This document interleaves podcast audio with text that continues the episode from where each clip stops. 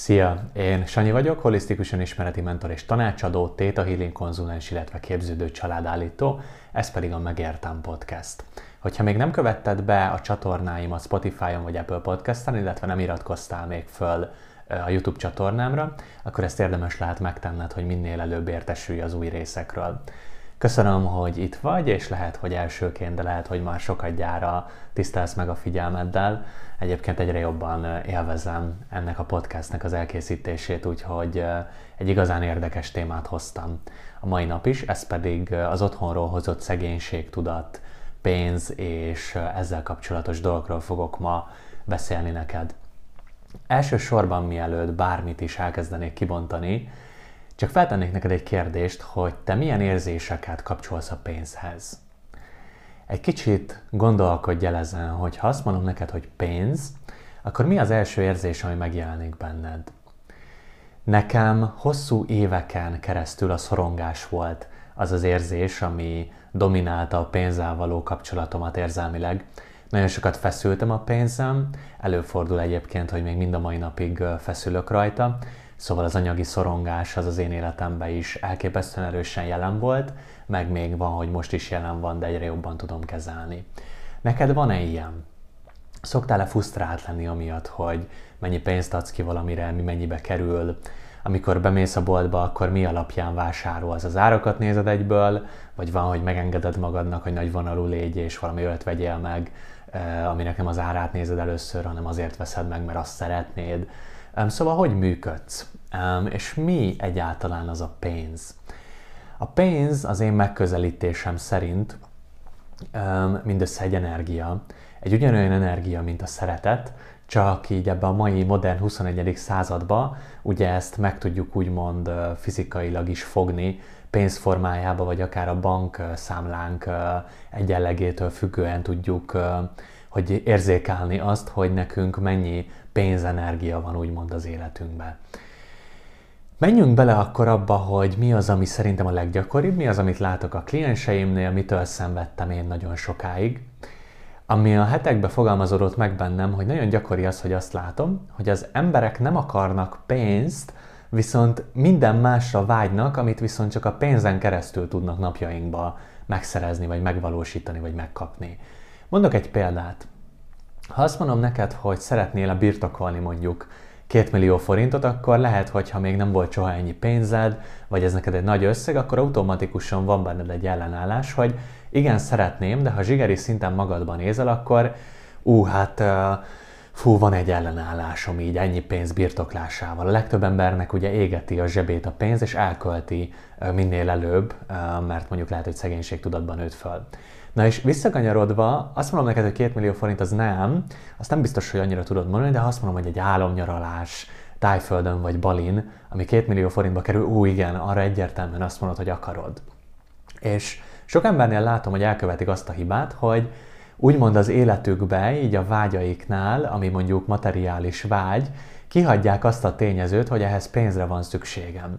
És álmodoznak, kreálnak maguknak illúziókat, meg vágyakat, de egyre rosszabbul vannak, és egyre jobban gyűlölik a pénzt, azért, mert pénz nélkül nem tudják megvalósítani, de valójában ők azok, akik nem engedik be a pénzenergiát az életükbe.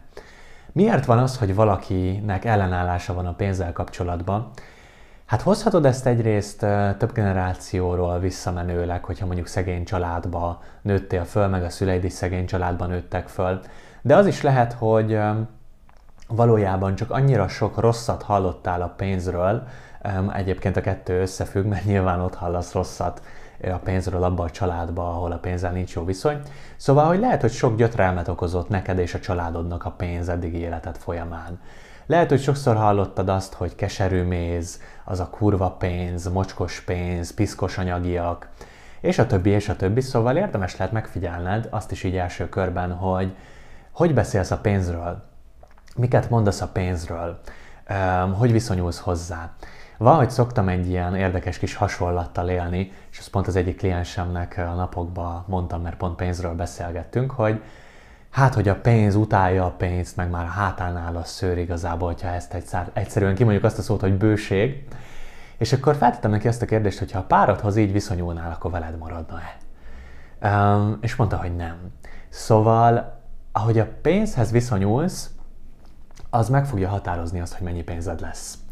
Magyarországon kimondani azt, hogy én szeretem a pénzt, hát az egy ördögtől való dolog. Szóval uh, én szeretem az ördögtől való dolgokat, főleg, hogyha alapvetően azt gondolom, hogy ennek semmi valóság alapja nincs, hiszen a pénz csak egy energia, nem egy ördögi rossz. Ezért én most kimondom itt mindenki előtt, a világ előtt, hogy én szeretem a pénzt. Volt, hogy um, elfogultan szerettem a pénzt, és kapzsi voltam.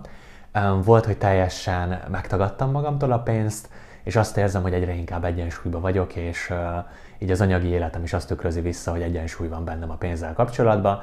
Szóval én alapvetően szeretettel fogadom a pénzt, és szeretettel is adom ki az esetek nagy részébe. Nyilván a saját határaim mindig tágulnak, és például pont most emeltek az albérletemnek a, a havidíján, és hát azért az nem volt egyből olyan könnyű, de átkereteztem magamba, és utána már én is könnyedén tudtam venni ezt az emelést, vagyis hát ez még talán így inkább folyamatban van, de mindig tágul az anyagi valóságom, és egyre szívesebben költök. Szóval, szeretni a pénzt nem azt jelenti, hogy kapzsi vagy. Szeretni a pénzt nem azt jelenti, hogy te egy ördögtől való rossz lennél. Szeretni a pénzt nem bűn. A pénz egy szükséges dolog, és hogyha már így is úgy is szükséges az életedbe, akkor mi lenne, hogyha az utálkozás helyett megváltoztatnád az energiádat, és elkezdeni a békébe és szeretet állapotba kerülni, hogyha én kimondom neked azt a szót, hogy bőség, vagy azt, hogy anyagi függetlenség, vagy azt, hogy lehet sok pénzed. Mert hogy lehet. És az emberek sokszor ott rontják ezt el, hogy nagyon divatos azért az is így Magyarországon, hogy hát itt nem lehet megélni, nincsenek jó körülmények, stb. stb. Szeretnék akkor egy nézőpontot adni azzal kapcsolatban, hogy ki tudj zoomolni a valóságodból, hiszen csak te látod így. A globális valóság nem ez. Um, amikor a legnagyobb infláció van, akkor van a legtöbb pénzköltés is. Akkor van a legnagyobb profit, hiszen a pénz, ahogy egyre jobban elértéktelenik, úgy van belőle egyébként egyre többre szükség. Szóval, hogyha inflációs környezet van, akkor valójában egy gazdasági növekedés is történik, csak ezt az emberek nem igazán látják át. Soha nem volt még annyira nagy és nagy lehetőség arra, hogy jó módú légy, és soha nem volt olyan könnyű gazdaggá válni, mint ma. És ez napról napra egyébként könnyebb a kapitalista társadalomnak köszönhetően.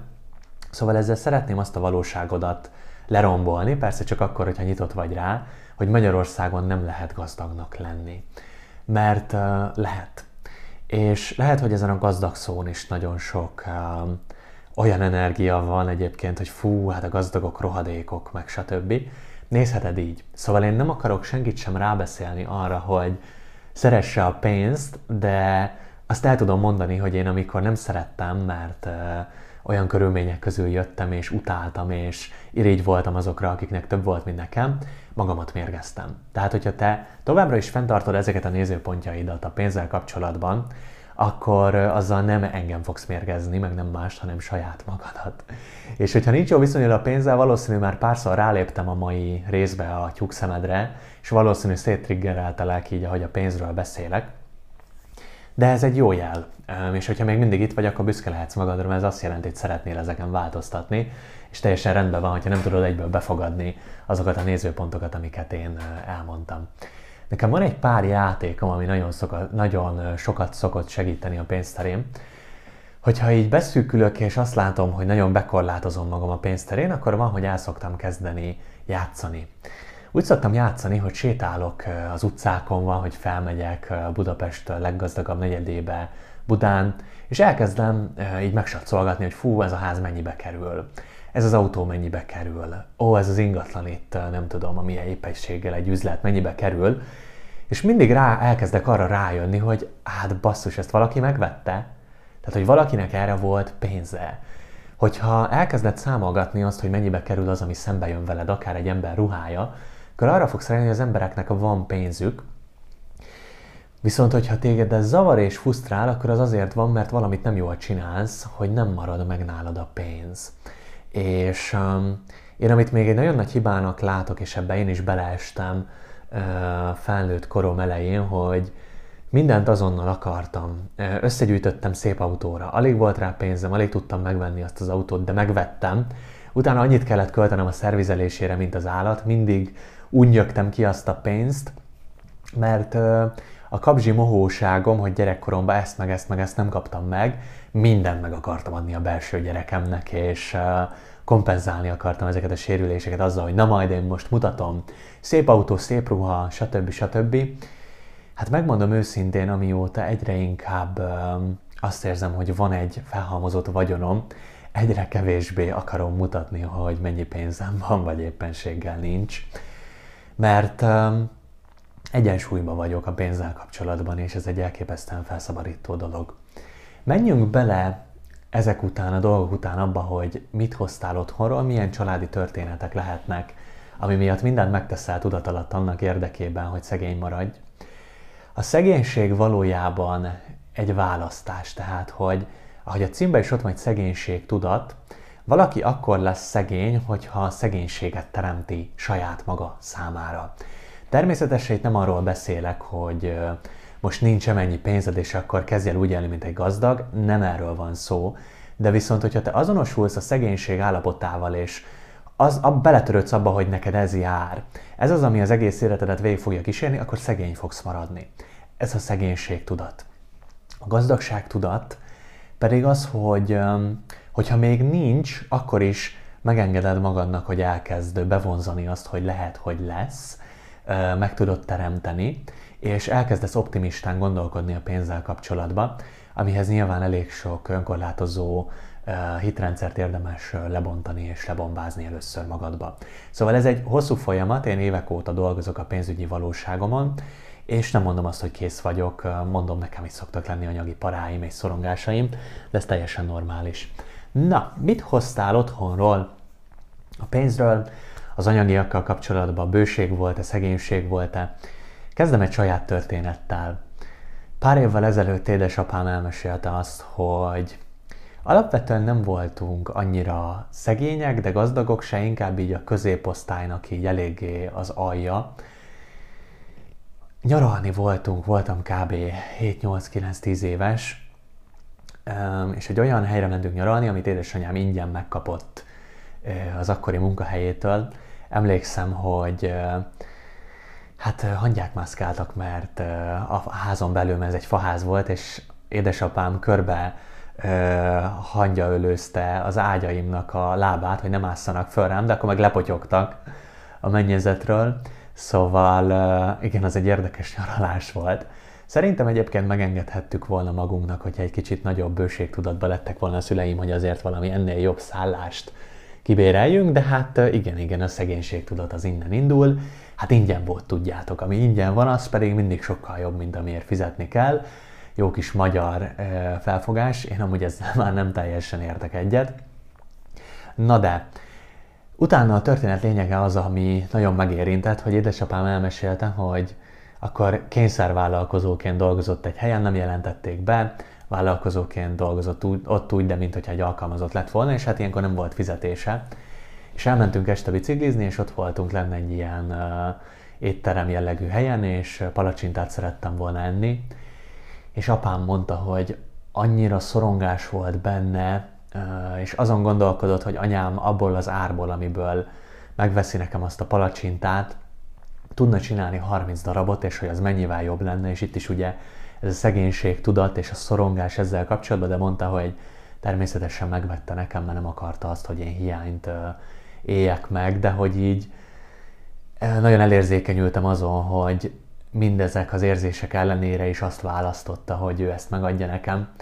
Szóval ez egy nagyon szép dolog és egy szép gesztus, és valahol mélyen együtt éreztem vele, mert nekem is nagyon nehezen ment így felnőttként az önjutalmazás, és az, hogy megengedjek magamnak dolgokat, főleg ezek alapján, amiből jövök.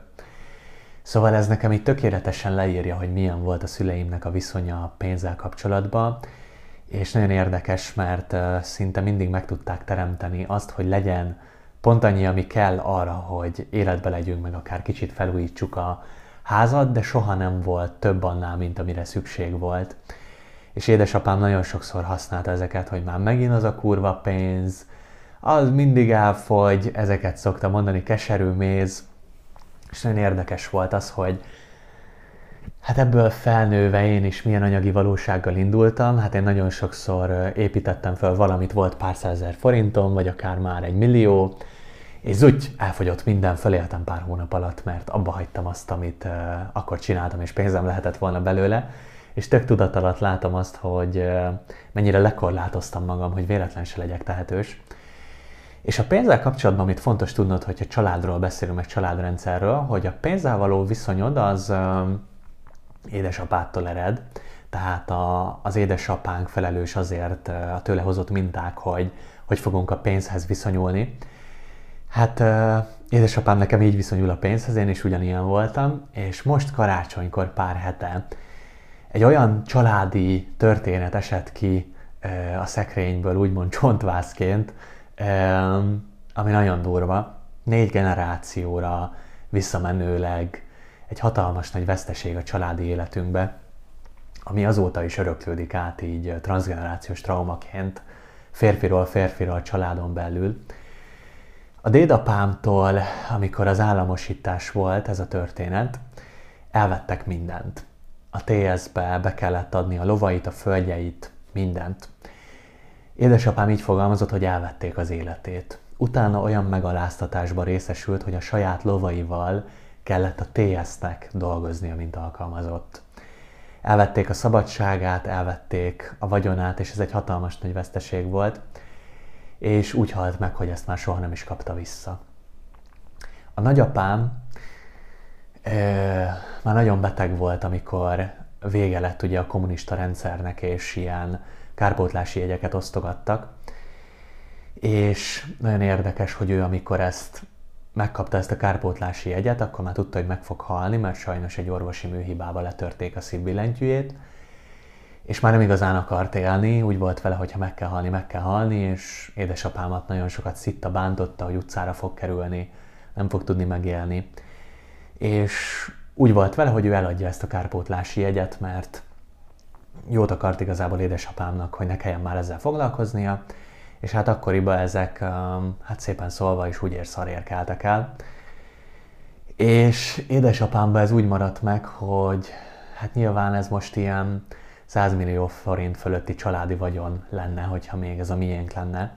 Édesapám nagyon sok éven keresztül bánkodott emiatt, és ott volt benne, hogy miért adta el a papa, és hogy ő ezzel foglalkozott volna, és akkor mennyivel könnyebb lett volna az életünk. De hát sajnos ez nem így történt meg. És ez így öröklődött tovább olyan szempontból, hogy ezt fontos tudni, hogy az utód mindent megtesz annak érdekében, hogy megvédje magát azoktól a traumatizáló dolgoktól, amik megtörténtek az őseink életében. Lásd, dédapámat érte egy hatalmas nagy veszteség, ezért nagyapám, amikor megkapta ezt a kárpótlási jegyet, inkább eladta, hogy ő tele már ezt soha ne tudják elvenni meg a családtól, magyarul meg akart minket védeni attól, hogy még egyszer ezt elvegyék, és át kelljen élnünk azt, amit a dédapámnak át kellett élnie, és ebből kifolyólag um, édesapám pedig um, mindent megtett annak érdekében, annak ellenére, hogy egy elképesztően egy szakember és vállalkozó már, hogy itt van azért 50 fölött, és megvan mindened, de nem igazán sikerült még úgy vagyont felhalmozni, ami által tehetősnek mondhatná, meg érezhetné magát. És látom, hogy ezek hogy ismétlődnek, és itt vagyok én, aki pedig um, igyekszik megtörni ezt a mintát, és ezeket tudnom kellett, és fel kellett ismernem ahhoz, hogy változást tudjak hozni, és az egyik nap pont ezzel foglalkoztam, és nagyon mély volt, hogy jött egy érzés, így családállításból van, hogy így szoktam magamat így érzelmileg oldani, és mondtam egy olyat, hogy megengedem magamnak, hogy tehetőssé váljak, hogy az őseimnek ez a sok vesztesége ne legyen hiába való, és egy ilyen, most is, hogy kimondom, egy olyan zsigeri érzés jár át, és kiráz a hideg, hogy körülbelül átérzem azt a veszteségérzetet, amit eh, dédapám érezhetett, amikor kisemmizték, és ez a szorongás sokszor nálam is mind a mai napig látom, hogy azért van itt ok nélkül, mert ha van, akkor elvehetik. Ez a minta, hogyha tehetős vagy, akkor az bármikor bárki elveheti, és ezt így megörököltem én is transgenerációs traumaként, és így, hogy már értem, könnyebb, de ez nálam még egy aktív folyamat, hogy ezt éppenséggel oldom. Szóval ekkora jelentősége van annak, hogy az embernek milyen a pénzzel való viszonya, és én ezért szoktam mindig arról beszélni, hogy ezért a, ismerem el nagyon a családállítás módszertanját, meg az őseinkkel való foglalkozást, mert fixen biztos vagyok benne, ha ezt nem tudtam volna, meg soha nem tudtam volna gyökeresen kioldani az anyagi szorongásomat. Nyilván mondom, még nem oldottam ki teljesen, de már úton vagyok, és ez az információ hozzásegítette az, hogy még jobban átlássam ezt a helyzetet, és ezért tartom sokszor a bullshitnek azt, amikor különböző irányzatok azt mondják, hogy bármit meg tudsz változtatni, bármire van lehetőséged, és bármi lehetséges, anélkül, hogy bármit tudnod kéne a múltadról, szerintem ez egy bullshit.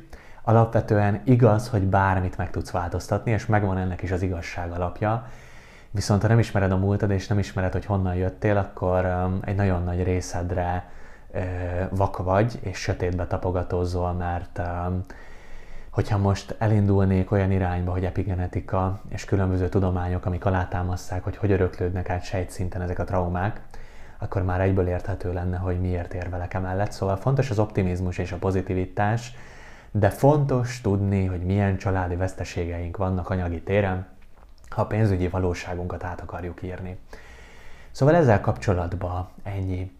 És ami még fontos, hogy figyeld még meg azt, amit én így egy nagyon jó tanácsként odaadnék neked, és mesélek még egy kicsit arról így racionálisabban, hogy hogyan menedzselem a pénzügyeimet, meg azon is erősen gondolkodok, hogy elmondjam-e, hogy egyébként én mennyit kerestem, mennyit keresek, hogy vagyok ezzel. Ez is egy olyan tabu, és úgy utálom a tabukat. Szóval elmondom, meg is győztem magam. Róla annyit kell tudnod, én nagyon sok mindent magamnak teremtettem meg már fiatal korom óta. Az első iPhone-omat magamnak vettem. Emlékszem, hogy 15 évesen egy fatelepen kezdtem el dolgozni 500 forintos órabérért, és elképesztően izzasztó volt. Szóval tudom, hogy milyen az a kemény munka, és nagyon hálás vagyok magamnak azért, hogy már ott tartok, ahol tartok. Szóval nem azért mondom el, hogy felvágjak és legyen lehetőséged arra, hogy irigykedj rám, lehet, hogy fogsz, ha még nem tartasz itt, és benyomom a gombjaidat, szóval ezért ne haragudj, vállalom, és lehetek céltábla, szóval nyugodtan utálhatsz azért, mert nekem esetlegesen már jobban megy, mint neked, de egyébként, ha utálsz ezért, akkor az azért van, mert erre te is képes vagy, és erre vagy éber, és ezért irigykedik az ember, mert tudja, hogy ő is képes lenne erre, csak még nem tartott. Szóval én most már eljutottam odáig, hogy um, igazából láthatod az áraimat is, hogy milyen áron dolgozok. 10-20 ezer forintokat tudok keresni egy-két óra alatt, ebből kifolyólag pedig azért uh, hát egyéni vállalkozóként nagy átlagban én 500 és 1 millió forint között mozog a fizetésem, amit így megteremtek magamnak. Sokszor ezért dolgozok heti 40-50 órát is, szóval azért keményen dolgozok de vállalkozóként megvan a lehetőségem arra, hogy ezt megteremtsem. És ami nagyon fontos, hogy miért mondom ezt el neked, azért, hogy láss egy példát arra, hogy ez lehetséges. Magyarországon 25 évesen, fiatalon, jó módba élni, nem mondanám azt, hogy milliárdos vagyok, és ezért ne is, ha neked ilyen céljaid vannak, akkor ne tőlem akar tanulni a pénzről, mert én még nem tartok ott. Én itt tartok, ha ezzel tudsz azonosulni, szerintem ez már egy átlag fölötti életszínvonal, akkor egy tök jó példa lehetek arra, hogy ez lehetséges ilyen fiatalon is, lehetséges úgy, hogy szegény családból jöttem, elmeséltem a történetemet, és hogy tényleg érdemes dolgozni az anyagi mintákon, mert, mert ezeket meg lehet változtatni. És nem kell örökké szenvedned és sanyargatnod magad ezek miatt a dolgok miatt. Ami egyébként a legnehezebb volt nekem ebben, és nagyon sokszor volt bűntudatom, amikor mondjuk először szembesültem azzal, hogy több pénzt keresek, mint édesanyám. Hát konkrétan bűntudatom volt. Amikor először szembesültem azzal, hogy lehet, hogy per pillanat több felhalmozott pénzem van, mint édesapámnak, akkor azok is így nagyon bűntudatot keltetek bennem, és sokszor így visszahúzott az, hogy, hogy ezek ilyen tudatalatti minták, tehát mindig ugye a klához akarunk tartozni, vagyis a családhoz, ahonnan származunk, hogy, nem akarunk jobbak lenni, mint ők, nem akarunk gazdagabbak lenni, mint ők tudat mert félünk attól, hogy, hogy megítélnek, hogy, hogy nem fognak befogadni amiatt, és hát ez régen ugye evolúciósan egyelő volt azzal, hogy az ember meghalt, ha kitagadták a törzsből, akkor senki sem élt túl egyedül. Szóval ezek ilyen nagyon ösztönszerű blokkok lehetnek, és így a legmélye annak, hogy miért korlátozod magad a pénzügyi valóságod átírásába. És nagyon érdekes volt egyébként az, hogy karácsonykor én, én szoktam így figyelgetni a dolgokat, és én eléggé gátlástalan ember vagyok, szerintem ezt már megismerhettél ennyire. Én ezt jó értelemben gondolom magam gátlástalannak, mert sokszor a sebezhetőségemnek köszönhetően szépen szólva is, de leszarom, hogy ki mit gondol, hogyha én mondok valamit, és um, családi um, vacsinál, karácsonykor elmondtam, hogy mennyit fizetek az albérletemért, és így fú, de éreztem az energiákat, hogy így benyomtam jó pár családtagomnak a gombját. Annak ellenére tudom, hogy szeretnek, de én megmutatom magam akkor is, ha nem tudnak elfogadni, és pont erről írtam a napjainkba egy posztot, Instagramon, ha gondolod, olvasd el, hogy ez leszek én. Ebben a podcastben is lehet, hogy még sebezhetőbb voltam, és még sebezhetőbb leszek, és még inkább meg fogom mutatni gátlástalanul önmagam, mert azt érzem, hogy én így tudok inspirálni másokat, és egyrészt ebbe érzem jól magam. Sokáig rejtegettem magam, meg így ezeket a pénzügyi dolgokat is um, nem igazán beszéltem senkinek ezekről, szóval ez is egy komfortzóna számomra is, hogy erről beszélek, szóval bátran mert te is önmagad lenni, nem csak anyagi téren, hanem minden téren. Ki a fenét érdekel, hogy mit fognak rólad gondolni? Nekem is megvan az a kis kör, akinek amúgy, ha elmondom, hogy mekkora bevételem volt, azt mondják, hogy wow, ügyes vagy, büszke vagyok rád, a te sikered az én sikerem. Na és én ilyen emberekkel akarom magam körbevenni. Akiket meg betriggerelek, hát rakják oda a triggeréket, ahova szeretnék, akkor valószínűleg nem tudnak szeretni úgy, ahogy vagyok. Én attól még elfogadom, és szeretem őket abban az esetben, hogyha nem váltanak ki belőlem olyan dolgokat, ami által meg az én gombjaimat nyomják be halálosan. Szóval én is szoktam haragudni, ez is emberi sokat szóra mondom, de most már kicsit elkanyarodtam a témától. Biztatlak arra, hogy légy egy kicsit nagyvonalúbb, keresd meg az egyensúlyt a között, hogy megengedő vagy a pénzzel kapcsolatban, de azért szabályzod is. Én egyébként vezetem a kiadásaimat, és tudom, hogy mennyit költök, hiszen uh, akkor lehet, hogy impulzív vásárló lennék, és mindent megengednék magamnak, ahogy régebben. Szóval fontos tudni, hogy mennyit költesz, mennyire van szükséged, és engedd meg magadnak, hogy több pénzed legyen, mint amire szükséged van. Én ezt kívánom neked, kívánom neked, hogy így évelején ez a 2024 egy bőséges év legyen pénzterén is, meg minden más terén is, és dob ki a picsába a szegénység tudatodat, mert um, lehet, hogy ezáltal így a társadalom fel tud téged így értékelni, meg tudnak sajnálni, meg lehet uh, igazából is sajnáltatni magad, hogy neked nem úgy megy, meg stb. De be fogod magad korlátozni. A pénz szükséges a mai világba, és ha szeretnél a világot látni, szeretnél elmenni akár egy magánorvoshoz, mert nem akarsz várni három hónapot, és stb., akkor valószínű jó lenne, ha lenne pénzed. Szóval én azt gondolom, hogy minden embernek fontos lenne az, ha el tudnák engedni a saját berögződéseiket, hogy megtanuljanak bőségből pénzt teremteni, és ezáltal jólétben élni, mert szerintem lehetséges lenne egy olyan világ is, ahol mindenkinek egy kicsit több van, mint amire szüksége van, és ezáltal azt érzi, hogy vannak lehetőségei. Ennyi voltam mára, remélem tetszett ez a rész. Hogyha vannak kérdéseid, nyugodtan írd meg. Mostanában egyre több kérdést kapok, és fogok csinálni kérdezfeleleket, szóval havi egyszer valószínűleg össze fogom gyűjteni a kommentbe feltett kérdéseket, és meg fogom válaszolni egy ilyen podcast adás keretein belül, szóval kérdezz bátran. Ha vannak témaötleteid, amiről jó lenne, ha csinálnék részt, azt is nyugodtan írd meg, el fogom olvasni, és igyekezni fogok minden kérésnek eleget tenni és kielégíteni azokat. Hogyha szeretnéd támogatni a munkámat, akkor nagyon köszönöm, hogyha hagysz nekem egy ötcsillagos értékelés Spotify-n vagy Apple Podcast-en, hagysz egy lájkot ezen a videó YouTube-on, illetve azt is nagyon megköszönöm, hogyha értékesnek gondoltad a mondani valómat, külden egy olyan embernek, akinek anyagi nehézségei vannak, vagy szeretne fejlődni a pénz területével kapcsolatban. Úgyhogy köszönöm, ha tovább ezt a részt, és ezzel is támogatsz engem. Um, hamarosan jelentkezek majd a következő résszel, jövő hét szerdán 9 órakor. Addig is minden jót kívánok neked, és legyen nagyon szép heted.